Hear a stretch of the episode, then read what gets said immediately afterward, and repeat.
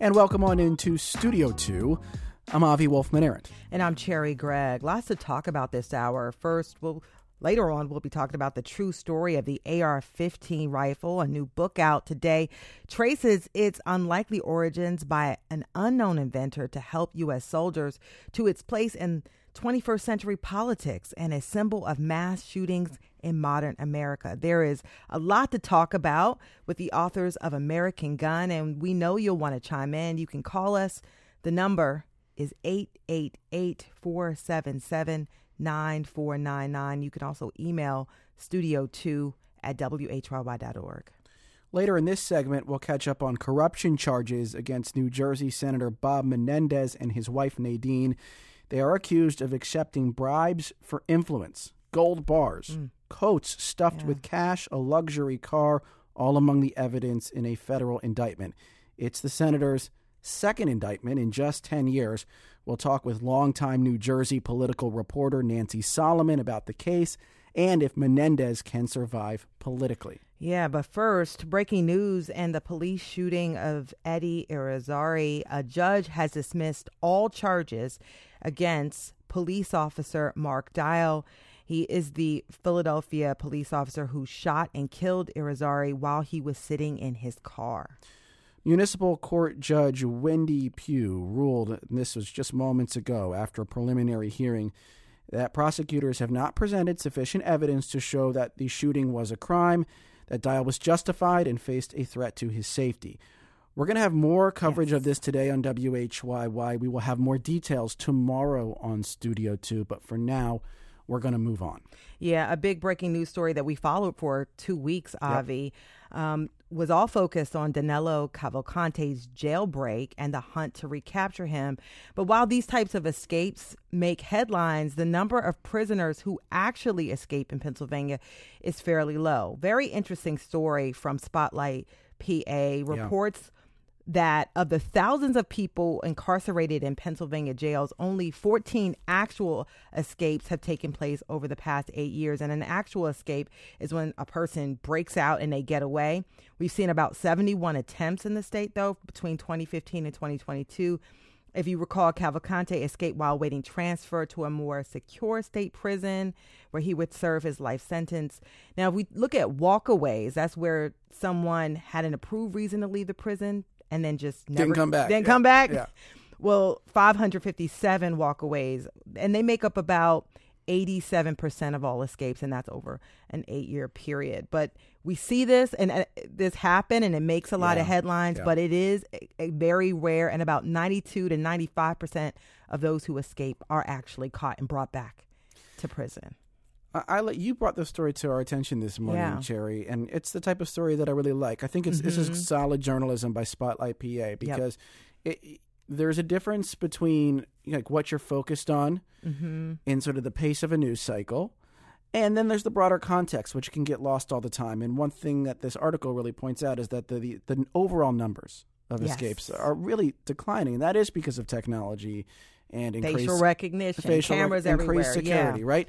So uh, it, of, of course, you should cover when something happens out of the ordinary, but this type of thing isn't ordinary, and it's worth keeping that in mind. Yeah, just so people won't get afraid and think that this could happen every day because right, it doesn't. It's very, very unlikely. Um, another law enforcement type of story that we wanted to bring to folks' attention. Uh, Billy Penn had a story about the the marketing campaign recruitment efforts by the Philadelphia Police Department to increase their ranks. You know, they have many more budgeted positions than they have actual mm-hmm. officers, and that's because it's been difficult for them to recruit people to the force. That is starting to change thanks to a big marketing push. Um, City Council was behind this, people might remember. And it has resulted in a substantial increase in the number of applications submitted to the Police Academy mm-hmm. this year and in the size of this year's um, uh, inductee class to the Police Academy. So there does seem to be some movement in the direction that people wanted to see. Still there's a huge gap um, in the number of budgeted positions and the number of actual officers. But if you check out that story at billypenn.com, you can see how some of the numbers have changed. The trend lines are different now. For sure. Uh, by the way, 93 recruits inducted into the academy last week. That's the largest single class since 2018. Also, million dollars That's how much City Council put up. Yep. The first time City Council had ever been behind this type of funding for a campaign, and the, one of the reasons why it, they say it might have worked um, is because it was shared across Philadelphia, Pennsylvania suburbs, parts of Delaware, New Jersey. Yep. It was broader, a much broader search.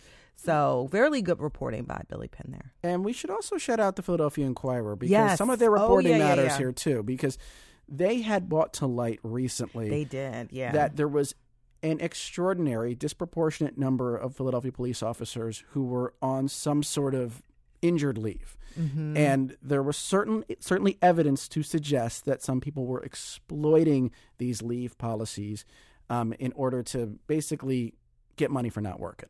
yeah. And yeah. the number of officers who are doing that has de- declined significantly Significant, yeah. since that reporting. So that's also part of the equation here.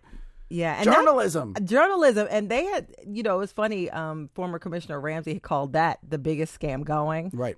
Years um, ago. years ago and it had been uh, you know something they carried through so um, great reporting there by the way gotta shout out delaware Yeah, today, we got to get Delaware in the program. Come on. today, today marks the 100th anniversary of chicken farming In Delaware. in the first state yes Not the 100th period. yeah just They've had chickens for more than 100 years. Just but- point that out. Yeah, uh, of chicken farming in Del- Delaware. But by the way, Sussex County alone has more chickens per square mile than any other place in the United States. Bet you didn't know that, Avi. Not until this morning, I did not. Today I mean, I knew there were a lot. To be fair, I knew there were a lot because I used to report in Delaware, and you drive down to Sussex County, southern Delaware. Yeah. and it's one chicken plant after another, chicken farm after another. It's it's very like it's noticeable just to the eye. Yeah, and, and by the way, in 1923, a Sussex farmer ordered 50 chickens, but received 500 instead. Oops.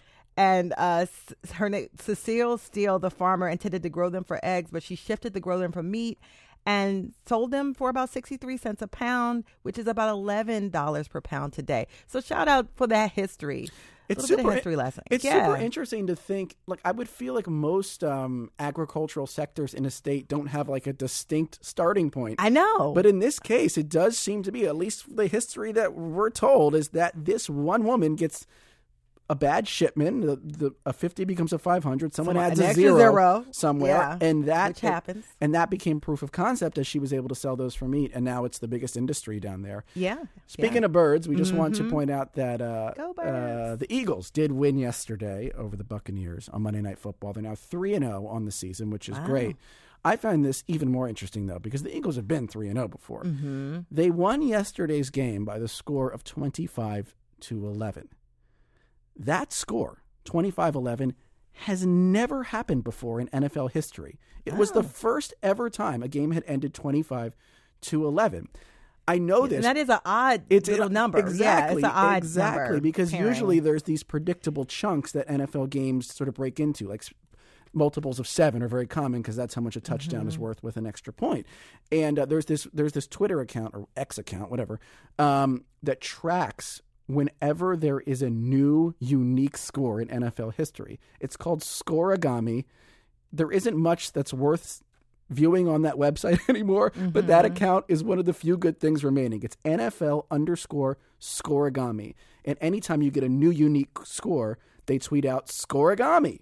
And that yesterday was scorigami, 25 to 11. Well, there you go.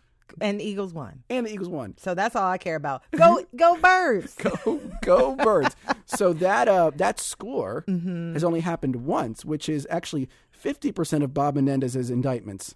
Oh, So yeah. let's trans. was that was that? That bad? was that was your transition. Okay, I'm I tried. I'm- I you tried. did. You did. New Jersey Senator Bob Menendez, the three-term Democrat, is facing federal corruption charges. As Avi mentioned, this is his second indictment in about a decade. He allegedly accepted bribes from three businessmen and the Egyptian government for his political influence. His wife Nadine is also being charged. Some of the evidence in the indictment include gold bars, jackets stuffed with cash, a Mercedes Benz convertible. Sounds like the stuff in movies. Yeah, and there's now been growing pressure in New Jersey for Menendez to step down. Uh, Congressman Andy Kim, South Jersey, Central Jersey, announced that he would challenge for Menendez's seat next year, 2024. So far, Senator Menendez has refused to step aside and is pushing back. Here he is at a press conference yesterday. To those who have rushed to judgment, you have done so based on a limited set of facts framed by the prosecution to be as salacious as possible. Remember, prosecutors get it wrong sometimes. Sadly, I know that. Uh, so does Nancy Solomon. She's been reporting on New Jersey politics for two decades and hosts Ask Governor Murphy, which you hear on WHYY. She joins us now on the line to give us the latest on the case and the political fallout. Nancy, welcome to Studio 2. Oh, thanks for having me. So, Nancy, let's just start by digging into these allegations against Senator Menendez. What exactly are prosecutors accusing him of? they're saying that he used his position on the Foreign Relations Committee, of which he is the chairman of the Senate Foreign Relations Committee, to make a deal with Egypt, uh, the government of Egypt, that was. Egypt uh, has long been able to buy arms from the United States, and some of those ar- arms sales were suspended over questions of human rights violations in Egypt. And uh, Senator Menendez uh, basically met with Egyptian officials. And what the prosecutors allege is that he gave the Egyptian government the ability to buy arms from the United States in exchange for their preferential treatment for a New Jersey businessman uh, who had just started up a halal meat certification business. And apparently, what transpired is that over the next, uh, that started in 2019 by the way, just a year after his um, hung jury mistrial mm-hmm. for other bribery mm-hmm. and corruption charges. Um, and that the businessman then was able to corner the market uh, for all Egyptian uh, meat exports from the United States, um, and then was able to pay off or bribe, allegedly, the senator and his wife. And his wife is a key figure here, right, mm-hmm. Nancy? She is the link to this this businessman, Wael Hana. Um, explain. Do we know how they know each other? How long they knew each other? And where exactly their relationship fits into this puzzle?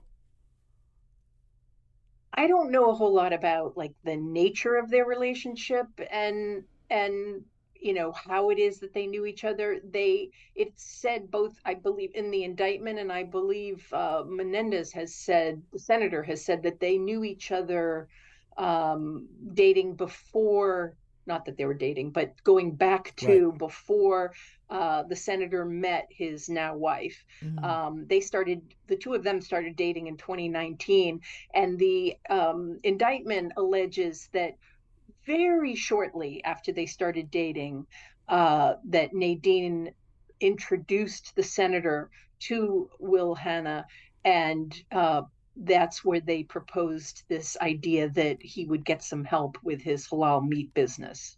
Yeah. And so let's, I, I mean, I know um, Senator Menendez has spoken out, pushed back. We heard the clip of him. Um, but but they found gold bars in his house, all sorts of money. Um, how did what what what is the explanation around that that you've heard uh, thus far, and, and what exactly did he get in exchange? You know, uh, allegedly in exchange um, for providing this added influence. Right. Well, there, let, uh, let, me uh, try to remember to answer that in from both sides of the coin. Um, uh, you know, the Menendez answer is pretty quick. So why don't I start with that one? He says the reason that they found so much, you know, four hundred and eighty thousand dollars in cash stuffed in envelopes around the house, including, in, as I think you mentioned at the top of this discussion, in his jacket pocket with his name embroidered on the jacket. Um, but that they they found all that cash. Senator Menendez says because of his history of his parents having fled from Cuba after the Cuban Revolution and being afraid of Castro. So he felt like he needed to have a lot of cash on hand, mm. and that, that's what that's mm. what he said yesterday at his press conference. Prosecutors have laid out a pretty detailed uh, case in their in the indictment in which they say that they found fingerprints on the envelopes holding the cash from uh, a New Jersey real estate developer who is. There are three businessmen who are involved in um, this case and have various ties to each other, plus ties to Menendez. and um, and so they found fingerprints of of uh, one of the businessmen. They found fingerprints of the businessman's driver. Um, they lay out uh, calls and text messages that mm. happen uh, in in very short order and time frames when let's say there's a meeting or a phone call to discuss something that Menendez is going to do, uh, and then there's the you know then the money is dropped off and there are text messages from uh, Nadine Menendez, the wife, um, saying, you know, thank you so much, heart, heart, heart, mm. that kind of wow. thing. Like, um, and uh, you know, or they have details of Nadine Menendez getting handed fifteen thousand dollars in cash in the parking lot of a New Jersey restaurant, which is just you know so Jersey, um, to, as a down payment for yeah. the Mercedes Benz well, convertible. So they lay out a pretty detailed yeah. case of like of where all this money was coming from. So you talk about details. And that is one thing that does seem to distinguish this mm-hmm. case from the prior case against Menendez, which ended in a mistrial. That involved a, a wealthy eye doctor and a longtime friend of his named uh, Salomon Melgen. What's also different here, Nancy, it seems so far, is the reaction from members of his own party. Some are standing mm-hmm. by him, but Governor Phil Murphy and now Senator Cory Booker have joined the chorus of folks asking for the senator to step down. Why do you think there has been a different reaction this time around from members of his own party? Yeah, I mean the the, the less cynical side of me would say uh, this case is so much more serious um, than the than the case that that ended in a hung jury. I mean, which is not to say that that case wasn't serious, right? Um, and that there weren't like credible allegations made about uh, bribery, but it's the kind of bribery that I sadly I think Americans kind of accept these days. You know, the idea that somebody makes donations to your campaign, takes you on vacations, uh, you fly on jet planes, um, and you get all sorts of lavish gifts. Um, and then you, you know, in this case, Menendez made a call um, you know, about a Medicaid fraud issue that the guy was having. Right. So that, that's the old case. But the that's new the case, case, yeah. The new case seems a little more serious than that. But you also said there was potentially a cynical explanation for why there's a different reaction right now. With just a okay. minute left, can you get to that? Yes. 2018, Chris Christie is still governor of New mm-hmm. Jersey. Yeah. He's a Republican. If Menendez had resigned, he would have he could have appointed a Republican in the Senate, which, you know, obviously is a big issue for the Democrats. So they fell in lockstep behind him yeah. to support him in 2018. And now it's a very different story. Yeah, with a Democratic uh, you know, governor. At 30 seconds, got to ask you, Andy Kim throwing his hat in the ring already. Um, your thoughts on that? Could there be others? I think there could be others. It'll be interesting to see whether the the power players in the Democratic Party and the party bosses get behind Andy Kim or whether they put somebody else up. Um, this is a very big seat. You know, there are only three statewide elected positions in New Jersey, two senators and a governor. Um, this is a very big prize. And so it'll be interesting to see how it shakes down. Andy Kim, totally credible mm-hmm. uh, candidate. All right. That is Nancy Solomon, senior reporter who covers New Jersey for WNYC, also the host of Ask Governor Murphy. Uh, Nancy, thanks so much for being with us on Studio 2 today. Thanks for having me. And coming up, the true story of the AR 15 rifle. Stick with us. Our phone lines, email open. Hi, it's Terry Gross, the host of Fresh Air. We bring you in depth, long form interviews with actors, directors, musicians, authors, journalists, and more. Listen to our Peabody Award winning Fresh Air podcast from WHYY and NPR. This is Studio 2. Welcome back. I'm Cherri Gregg. I'm Avi Wolfman Arent. The AR 15 rifle may be the most famous weapon in the United States today. There are over 20 million of them across the country. Many are owned legally, used for hunting and sport, or frankly, because gun owners have the right to possess these weapons. They've also played a role in high profile mass shootings used in half of the 10 deadliest shootings in modern U.S. history. They have caused devastating injuries and deaths in Las Vegas in 2017, Sandy Hook Elementary School in 2012, Parkland High School in 2018, Robb Elementary last year, and the list goes on. But the rifle at the center of our gun safety debate has unique origins. Birthed by an amateur inventor in Southern California who lacked formal education but had a knack for engineering, what began as an opportunity to give U.S. soldiers and their allies a Cold War edge has become a symbol of death, destruction, and liberty. All of this is laid out in a new book by our next guest. Zusha Elinson and Cameron McWhirter are both national reporters for the Wall Street Journal and co authors of American Gun, the true story of the AR 15. And they join us now in Studio 2. Welcome to both of you. Thanks. Thanks for having us. Thank this is so uh, much. publication day, so we're super excited to Absolutely, be talking to you. Absolutely, And it- yeah. it- it's a it's a triumph of a work. I mean, it's quite detailed. There's a ton of reporting that went into it, and you start with this reporting about the inventor, Eugene Stoner, often just called Stoner. Mm-hmm. Interesting guy, and usually origin stories for weapons, it's like a big team of people, and yeah, maybe there's one person that gets a lot of the credit. This story really seems like it's about one guy, one eccentric but brilliant man. Maybe I'll start with you, Zusha. Tell us about Eugene Stoner. Eugene Stoner is a fascinating character. He lived in Los Angeles. He worked in a machine shop making aircraft parts, but at night, every night, he would come home and go into his garage and tinker around with gun designs. Everywhere he was, in fact, he would be sketching out gun designs. They'd be at the restaurant, and he'd be writing little designs on the white tablecloths, and his wife would say, um, "Don't do that. Don't do that here." And, and he'd say, "They'll wash it out. It's okay." He was a very gentle guy. He never swore or spanked his children. When he was really upset, he would say, "Boy, that frosts me."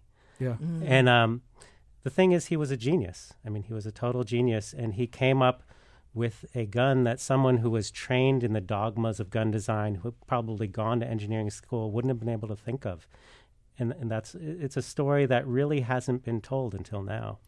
And and you it says in the book you lay out that this obsession, uh, Cam, of his was truly lifelong. I mean, from the moment when he's a child, he is experimenting with Blowing blowing things things, up. up. Yeah, he's I mean, blowing things up all I mean, time, and talk yeah. talk about that because that really does paint this pretty compelling picture of a guy who's really driven, it seemingly by nothing more than his own interest.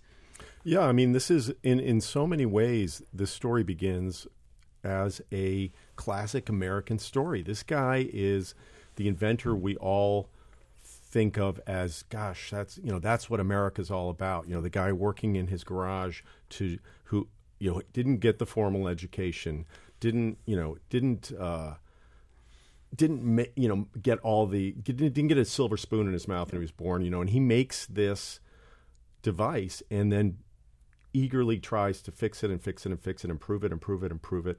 It's it really researching this book. I don't have an engineer's mind. I don't know if you guys do. Not. I Not definitely don't. That's why I'm a journalist. and to me, I really began to appreciate. I really did, became to appreciate that. This is a guy who looked at any object and thought, "How can I make it better?" And he became obsessed with, as we, as you pointed out, blowing things up.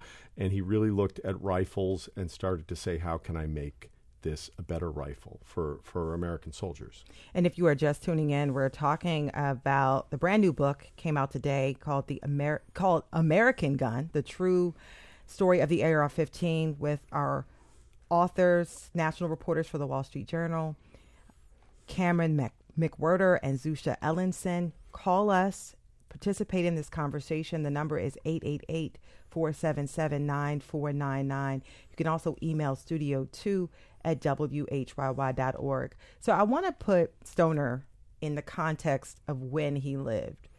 Where was America at the time when it comes to weaponry used for war and such that we needed a person like Stoner to create um, what we're now talking about this AR-15. Talk about the time and his his his mind at the time. Go right Well, the Cold War was was flashing hot. You know, this is right after World War II. He is starting. He's working in aircraft uh, factories using materials that hadn't been used before, like aluminum, pla- hard plastics that could be used. And he's saying, why aren't why aren't we using these for guns? And there was a real concern on the part of the U.S. military as Cold War, these battles started to erupt across the world with communist insurgents using the AK 47, which you may have heard of, Yeah. a, he- a, a heavier gun, but certainly a re- reliable, sturdy weapon that insurgents were using everywhere. And American, some American military people started to really be concerned that we needed to get a weapon that could match that and could fire a lot of rounds, take a lot of, you know, take take this gun, which was lighter, easier to shoot. I don't know if either of you have ever shot an AR-15 or other guns, but uh, heavier guns, you know, the traditional hunting rifle, you'll feel it in your shoulder. An AR-15 is a breeze to shoot, and, and he- that gave soldiers the ability to carry more ammunition to the field. Uh, whoever shoots the most lead in a battle usually wins, and this was the basic principles uh, that that drove Stoner to create what he did. Yeah, the the the AK forty seven looms over all of this. It's not just as a weapon, which in some ways it did seem better than what uh, what America and its allies were using at the time, but but as a symbol as well of of revolution around the world. And it seems on some level like the the military is looking for its Cold War rifle, its symbol of what it's trying to accomplish. And there this was conflict. this great struggle going on within the military Yeah. Yeah. because here comes this startup company, you know, the Armalite, uh, so this small company in Southern California that created the AR-15, was competing with with the military, which had produced a heavier weapon that they thought was great. But a lot of people within the military, high-ranking people in the military, thought this isn't going to cut it Yep. And the AR-15 really has to fight its way in to eventually become adopted. And Zusha, can you talk about how the AR-15 worked its way in? Because we're talking about bureaucracy.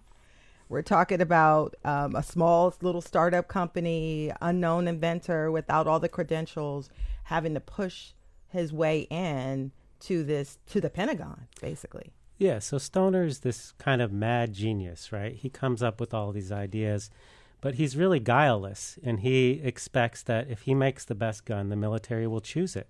But in fact, that's not how it goes at all. There's all these huge egos, there's politics involved, and as soon as a certain faction of the old school military sees this w- rifle coming up, they're like, we have to crush that no matter what. And they rig tests, they shade results, they do all these very underhanded things that, that Stoner had never imagined. I mean, there's this one crazy story where he flies up to Alaska. They're shooting his gun in the middle of the winter there with all the snow. The guys have mittens on.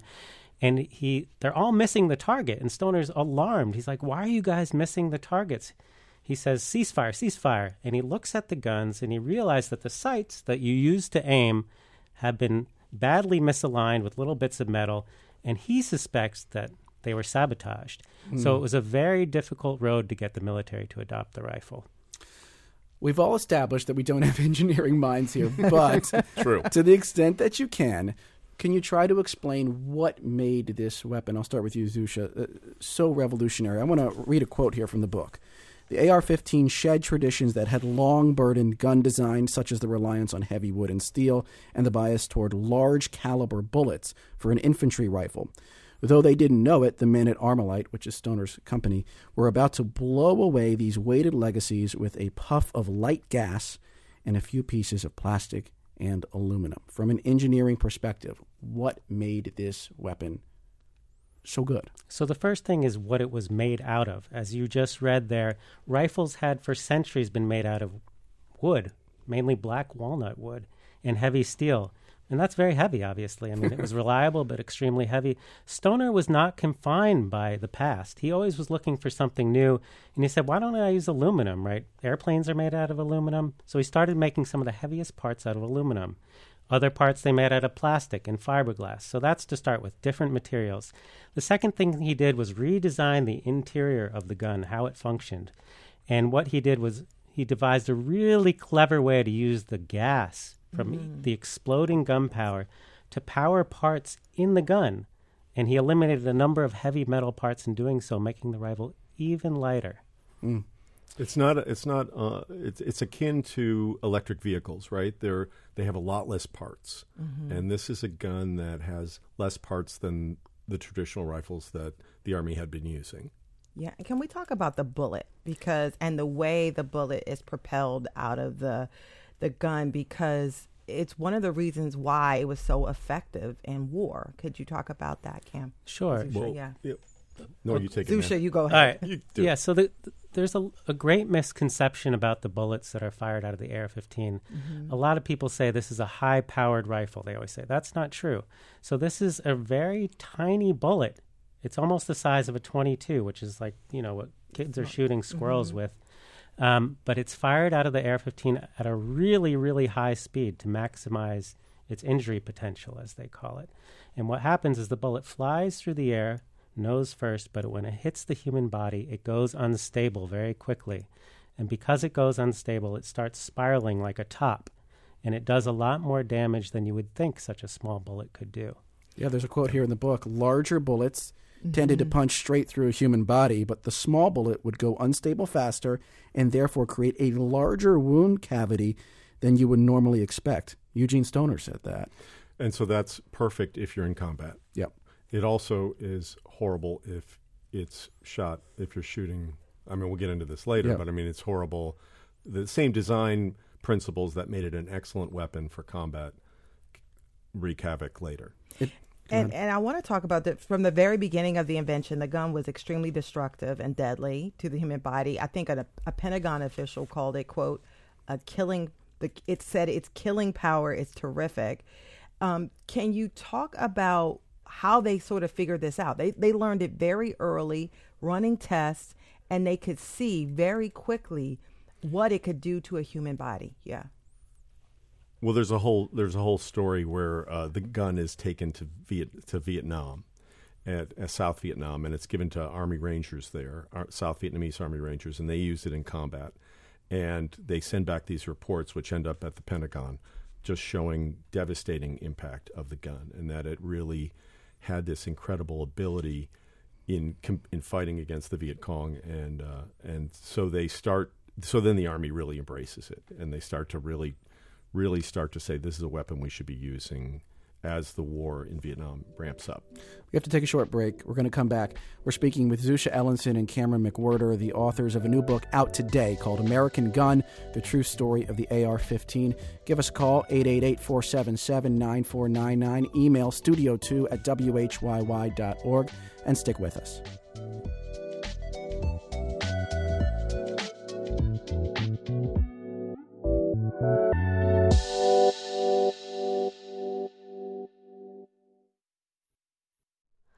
Hi, it's Terry Gross, the host of Fresh Air. We bring you in depth, long form interviews with actors, directors, musicians, authors, journalists, and more. Listen to our Peabody Award winning Fresh Air podcast from WHYY and NPR. This is Studio 2. I'm Cherri Gregg. And I'm Avi Wolfman Arent. We are talking with Wall Street Journal national reporters Zusha Elinson and Cameron McWhirter. Their new book, American Gun The True Story of the AR 15, is out today. And I want to pick back up where we left off Yep. before the break, talking about the moment that the military, that all the inventors realized the killing power of the AR 15. You were talking about uh, war, it being tested in war. Could you pick up on that story? Yeah. So the uh, and there's all this bureaucratic infighting that we were talking about. Yeah. So eventually, the military adopts the M16 as a as a weapon to start using in Vietnam. And just to be clear, the M16, the AR 15, Yeah, sorry. right? I Same mean, thing. they're, Yeah, I was cousin, they're cousin weapons, right? Well, um, you could go farther than that. That I'll I'll bore you with a little technical stuff. Sure. So so the military version of the of the AR-15 is reclassified the M16. It's a gun that can fire semi-automatic, which is means that you have to pull the trigger every time the bullet fires, and then automatic you just hold the trigger down and, and the entire magazine will fire will will cycle out. So the uh, soldiers are issued the the the uh, the gun that can do both of those things, right? So they uh, start to use it in Vietnam, and there's some early battles that show great success. So they go to Colt, which is the manufacturer of the gun, and they ramp up production dramatically as American soldiers and Marines are being sent in large numbers to Vietnam. They made a technical committee in, the Pentagon made some technical changes to the gun, particularly regarding the ammunition propellant, and they didn't really properly test it because the mm. war was on. Yeah. You know, we're in a war, and they weren't soldiers and Marines weren't given the proper cleaning equipment. They weren't properly trained to how much you had to clean this weapon, and they uh, the gun starts jamming in combat, and we have some horrifying stories of soldiers Dying, yeah. and Marines waking up in if being attacked and their gun jams over and over again. Uh, I actually we have a, a someone in the book who who literally could only the the way he used his M16 to kill an enemy was by punching it through the person's skull because the, the gun wouldn't shoot. I mean, it's pretty horrifying. It starts off as this triumph of the outsider over the bureaucracy, but these bureaucratic sort of ch- changes along the way for the purpose of expediency during a war end up in some ways undermining the weapon. Right, and the mm-hmm. military tries to, and we found this in records that we were looking into, tries to keep this bad news Yep. suppressed. But family, you know, their uh, soldiers and Marines are writing home to their families, saying, "My God, my gun isn't working." Yeah. And if you are just tuning in, we're speaking with the authors of American Gun, the true story of the AR 15, which came out today. The authors are Cameron McWhirter and Zusha Elinson. And we have a caller um, who has a lot of experience with AR 15s who wants to. Um, who wants to speak with us? Rick, you are on Studio Two. What's your question or comment? Well, my comment is I lived in Central America in high security for a long time. And you know, the name assault rifle was coined by one Adolf Hitler because they had an MP 44 in 1944, the first assault rifle. But the AR 15, why does the Army like it for our soldiers? Because you can carry, a soldier can carry 200 rounds of that hmm. easy, and the rifle is light and it's very efficient. I will say, I will correct you on one thing. Our military M16s are now on, on full automatic. They fire only three shots. They do Yeah. not go to full and that automatic. you do get to that actually in the book, Rick. Yeah. And I should you, that's a that's Yeah. a correct point. There have been modifications. Yeah, there have been modifications Yeah. over time. The three round burst uh, is a, is something that was added to some of those guns late in later versions. To point out, uh, importantly, uh, Eugene Stoner hated the three round burst. Yeah. He hated it. Yeah, and in fact, I believe his funeral right told them that they had to get rid of the three Yeah, round. Yeah, he hated That's the a whole other story. But uh, thank you so much for the comment, Rick. And Rick is right. yeah. You know the we could have a whole discussion about the term assault rifle, but yeah, the Nazis uh, created a weapon that translates as sort of storm rifle, and that was translated by American forces as assault rifle. Now, there's here's a question here from Alex um, that you do address in the book. Mm-hmm. Alex, a lot of people think the AR and AR-15 does stand for assault rifle. It does It does not. not, yeah. Um, Alex wants to know what the AR and AR-15 stands for, and I think it's an interesting question. I'll, I'll pose it to you, Zusha, because almost everyone is wrong about what AR actually stands Mm-hmm. for, and it shows how this debate around the gun has become so unmoored from its own history. So maybe we'll use this as a transition point. Zusha, what does AR actually stand for? I could not have said it better, Avi. I mean, as we looked into the story, we just found so many things that we never knew and that people have been arguing about for decades. And one is what does AR stand for? So, um, gun control activists will often say it stands for assault rifle. It does not. But on the other side, when um, gun rights activists argue against them, they say it stands for Armalite rifle. That is also not true. It stands for either Armalite, just the name of the company, and then 15 is the 15th creation of the company, or as Stoner's daughter says, it stands for Armalite Research. There's two different accounts. It's amazing so- that there isn't even really Yeah. one answer to that question. Just shows you so much about this gun. Yeah. and I want to jump down to sort of the uh, introduction of the AR-15 to civilians, and um, sort of the, and then we'll get to the politics of that because one of the things that fascinated me about when I read this book is that true gun enthusiasts hated the AR-15. They gave it the finger, and they looked down on it. And um, when it became available to civilians, and then all of a sudden now it's popular. What was the original feeling of gun enthusiasts when it comes to that rifle, and how did it change? What changed it? Well, at first, you know, Colt was making this weapon for the military, so they got these great, huge military contracts. But then they would have some downtime at their factory, and they would make they made a civilian version which only had five rounds, and they marketed it to hunters who would go off into the wilderness or people who wanted to shoot varmints. It was it was a weird gun for the traditional gun owner to see mm-hmm. because it because as we've described, it's it doesn't look like your normal rifle. It's made out of plastic and aluminum. Hunters in America were, were used to traditional big heavy guns where they fire one shot and they bring down a deer. You wouldn't want to shoot a deer with uh, this the 223 round of an AR-15. It just wouldn't be, make sense.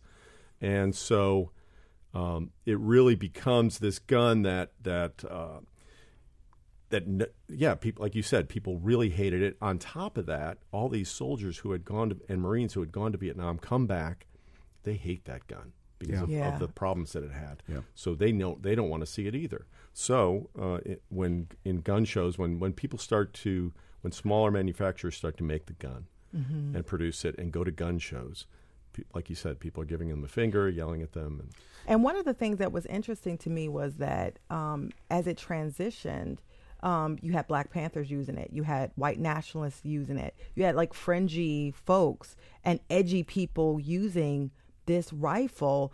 Um, when did it sort of switch over to become something more popular? So the seeds, yeah, the seeds yeah. of that are really in the 1994 federal assault weapons ban. So at that time, you know, crime was high in the U.S. People are concerned about gun violence, and Congress passed a number of gun control measures, including this assault weapons ban, and they included the AR-15 almost as an afterthought. They were more focused on AK-47s, MAC-10s, all these guns we know from movies from that time. And, but what happened when they included the AR-15 is that people who own this gun, they had, they had owned it because they're collectors, because they like to shoot it. All of a sudden, it became a political symbol. They were yeah. like, "You can't take my gun." You know, Bill Clinton, why are you telling me what kind of gun I can can and can't have?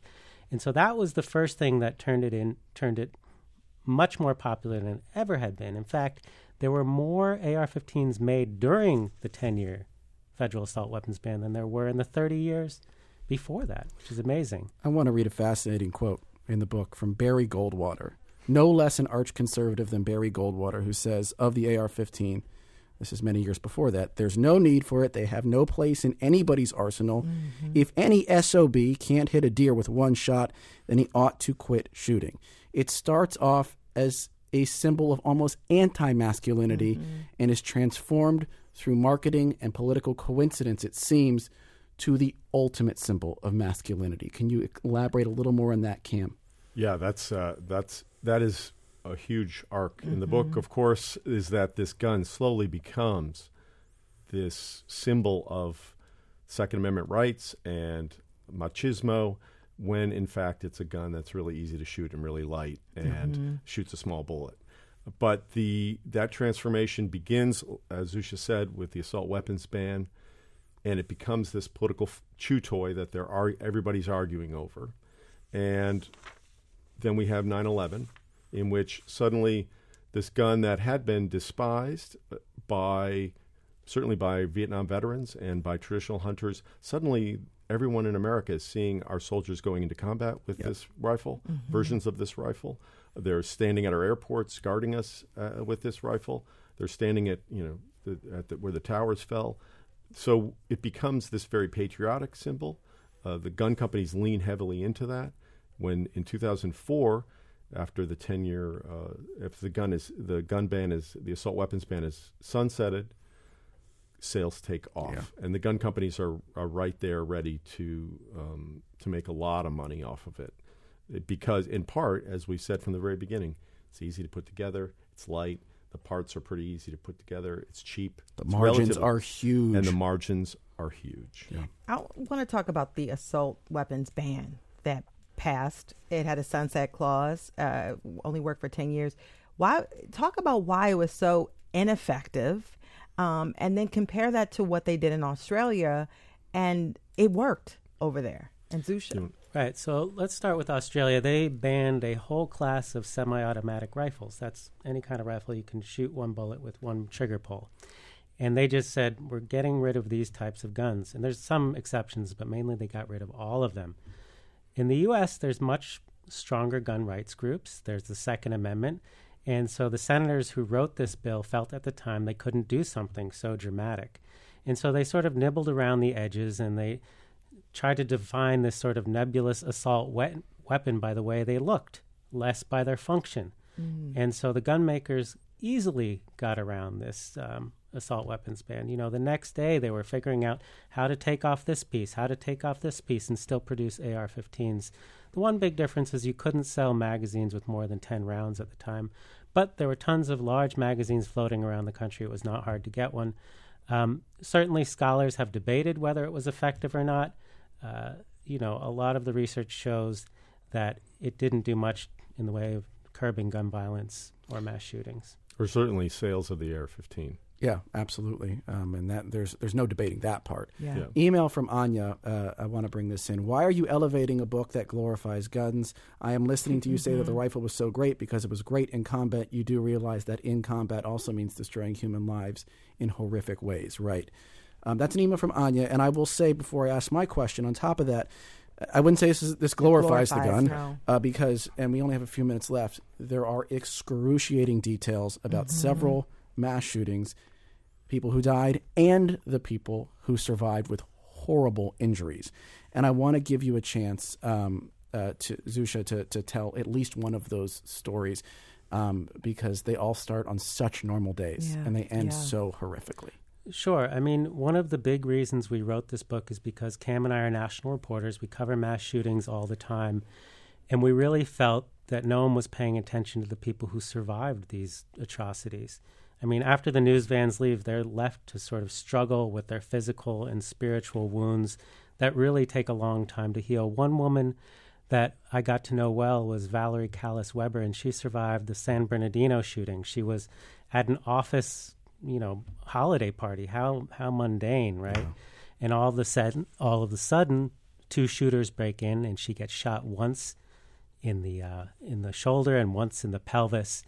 And we detail her story, which is just, um, yeah, it's very grim but also inspiring. She undergoes sixty surgeries. Mm. She undergoes thousands of hours of physical therapy just to get her hand to work again, just so she can walk again. Um, and I remember the things she said to me. You know, she was really struggling, and she said, I just have to take this on as a full time job.